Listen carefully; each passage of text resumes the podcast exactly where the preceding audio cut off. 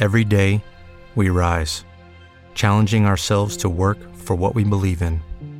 At U.S. Border Patrol, protecting our borders is more than a job, it's a calling. Agents answer the call, working together to keep our country and communities safe. If you are ready for a new mission, join U.S. Border Patrol and go beyond. Learn more at cbp.gov/careers.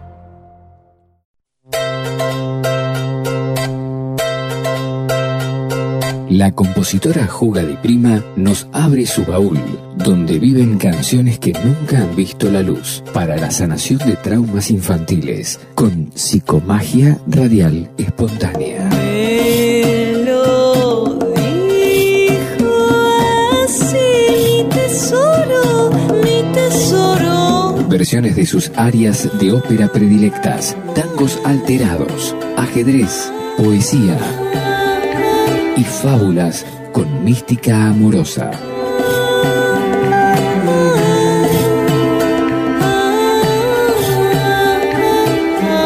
Juga di Prima en Flash Violeta.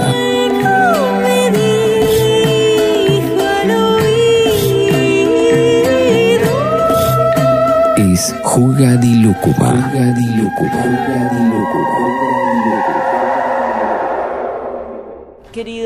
Lúcumas y lúcumos, estoy en mis últimas horas en Santiago, antes de partir a Buenos Aires, en un lecho blanco junto a Carola Caselli, gran amiga.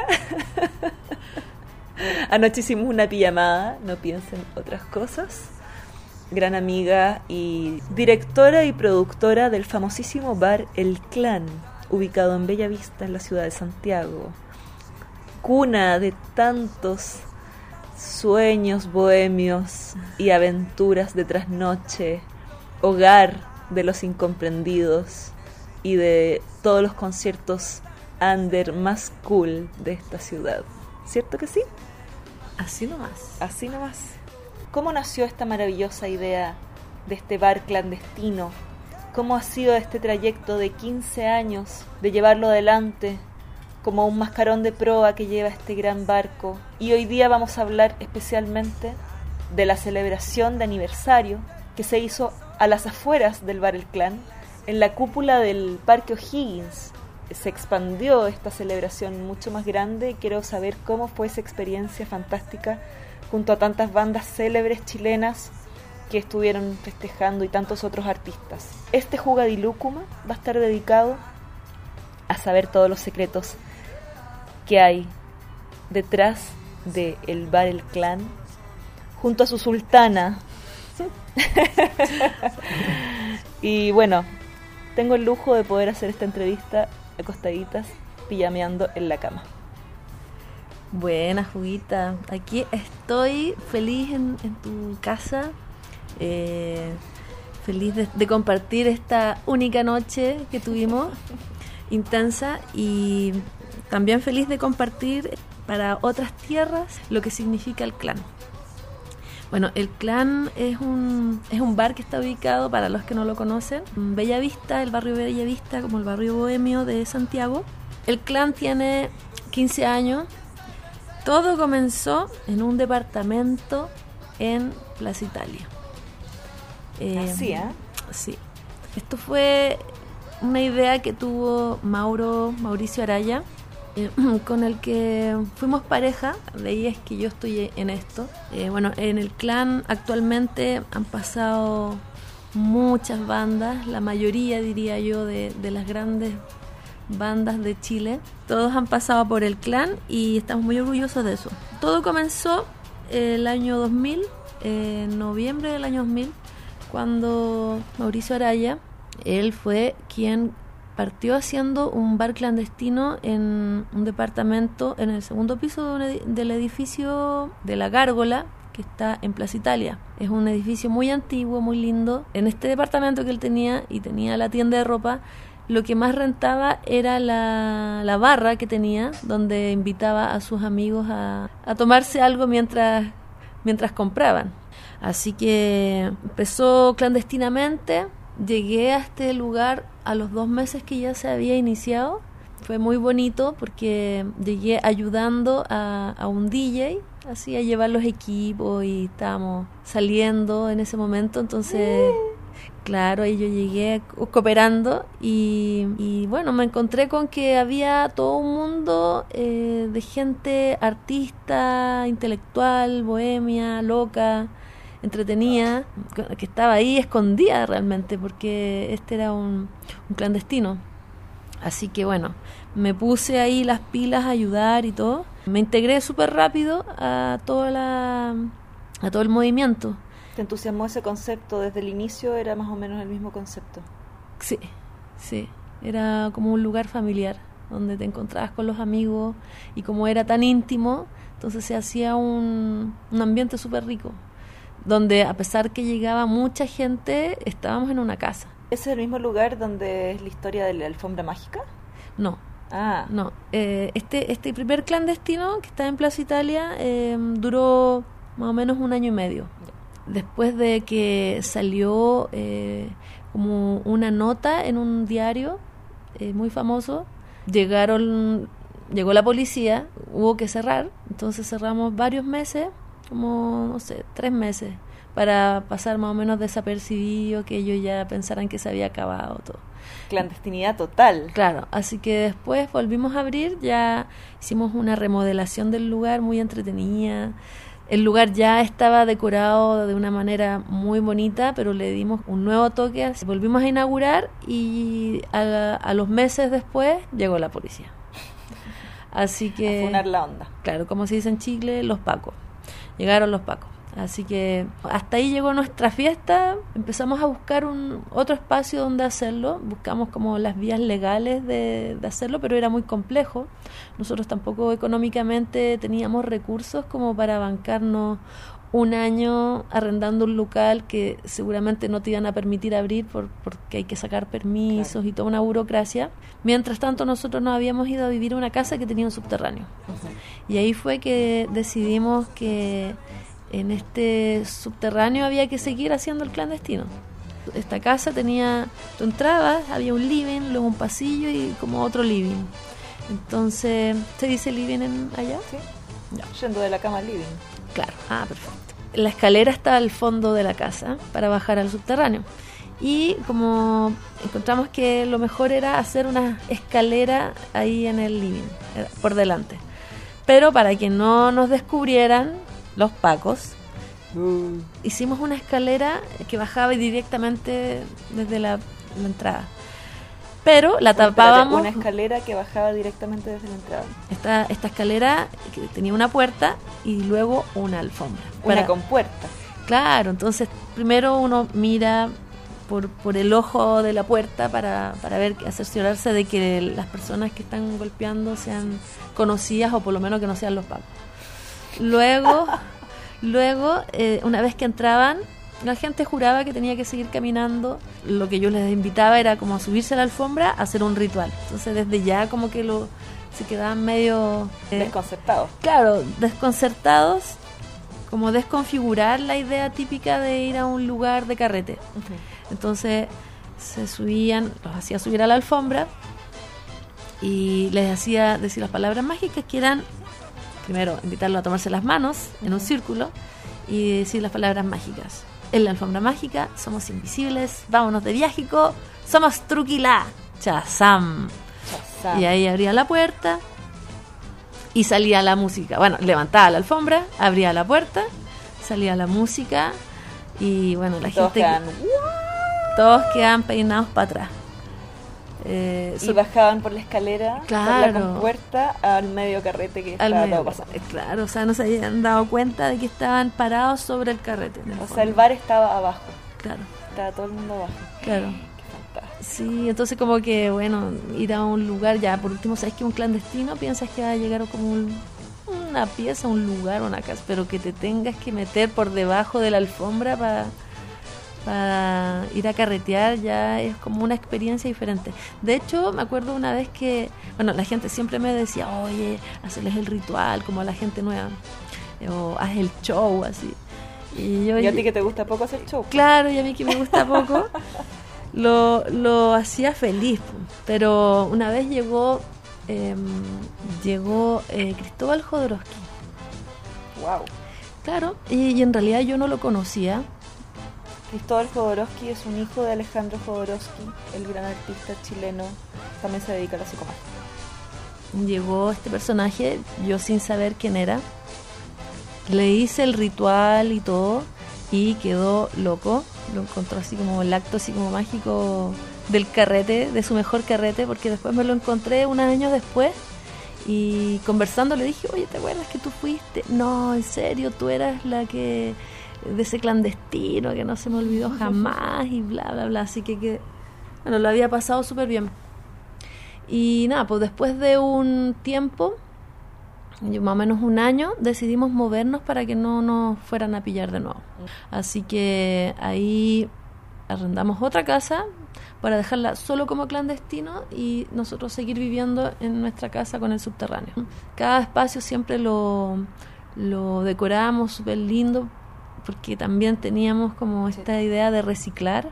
Eh, y bueno, obviamente eso daba pie a creaciones más divertidas, más locas, más lúdicas. Y a la gente le gustaba mucho eso. Todavía no estaba la moda de reciclar.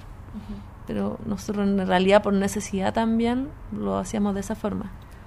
El bar El Clan actualmente tiene unos murales preciosos, tiene unas enredaderas, tiene unos símbolos pintados, tiene una animita, una virgencita como una gruta en la pared.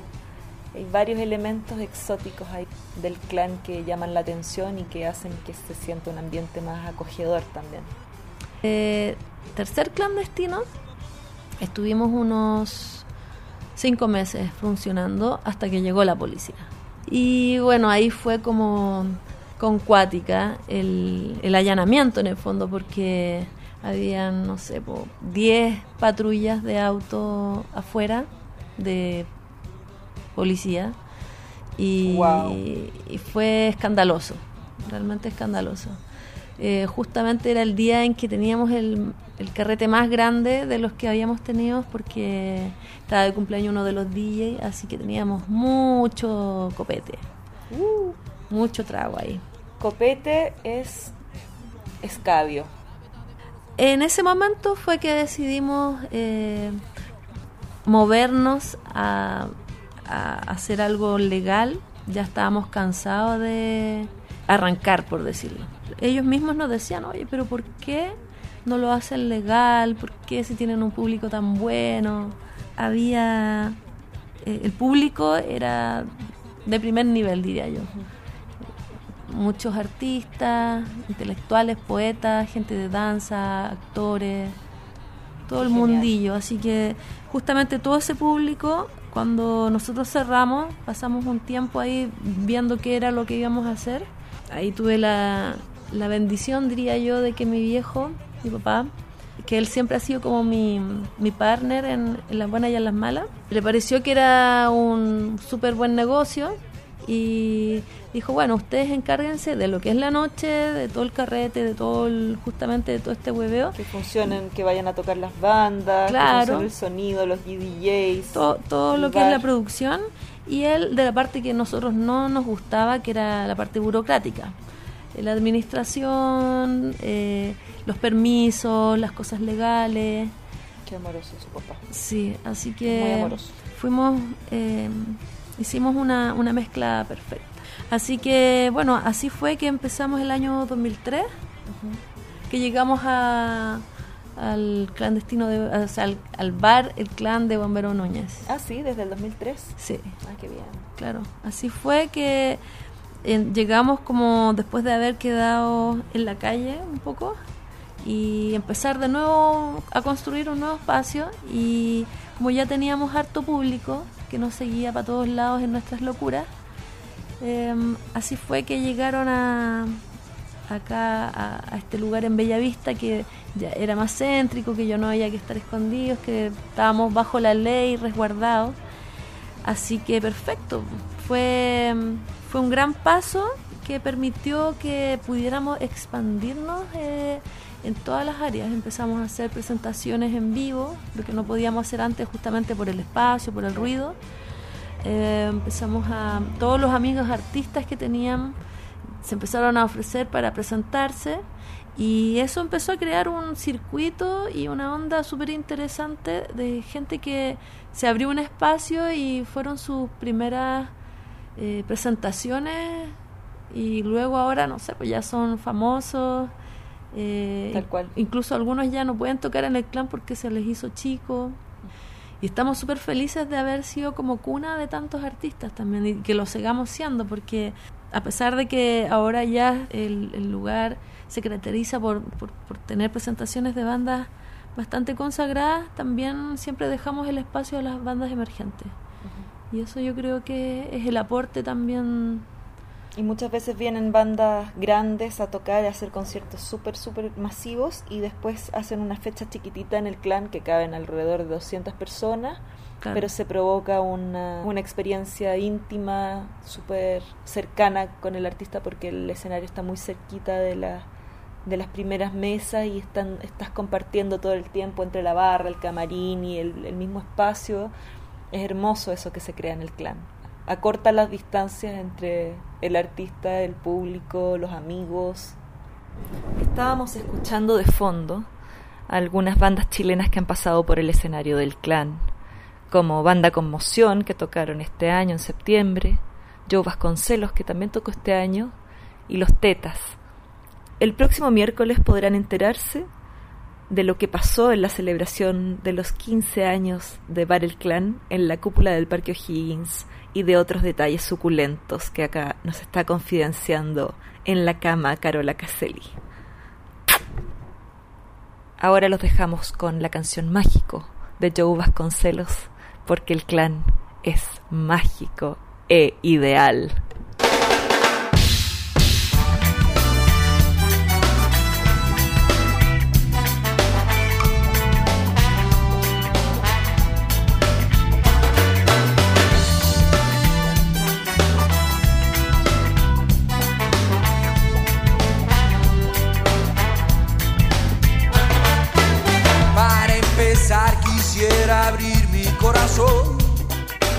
Si alcanza el tiempo, tal vez hago una canción. Sentir la vida, eso sí es fundamental. No esconder nada, cantar lo que hay que cantar. Tiene sentido si la magia está en el ser. Ser uno mismo, ser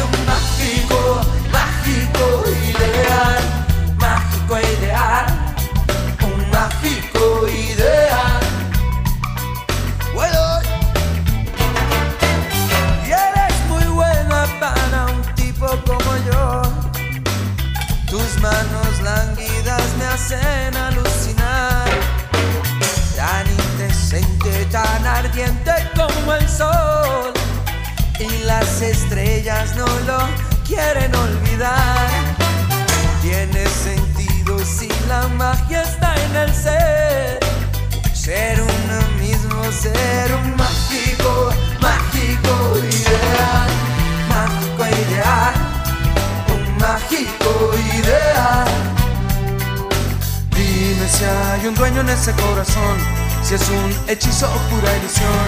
Súbete al sueño, ven a descubrir yeah, tu mágico ideal.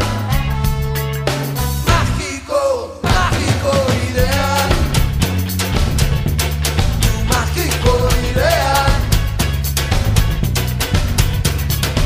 Para cantar hay que tener mucha pasión. La vida con amor, con devoción.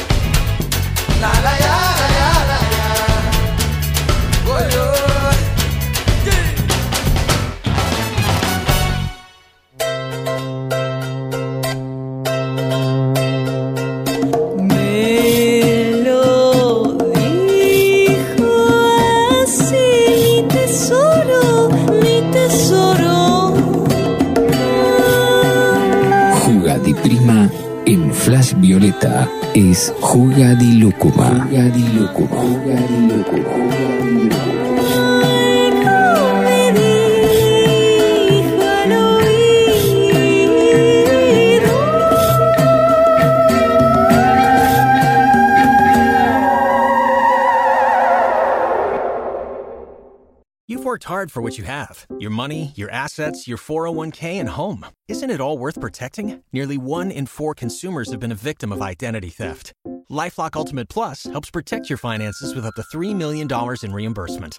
Lifelock alerts you to identity threats you might miss. And if your identity is stolen, your dedicated US based restoration specialist will work to fix it. Let Lifelock help protect what you've worked so hard for. Save 25% off your first year on Lifelock Ultimate Plus at lifelock.com slash aware. Terms apply.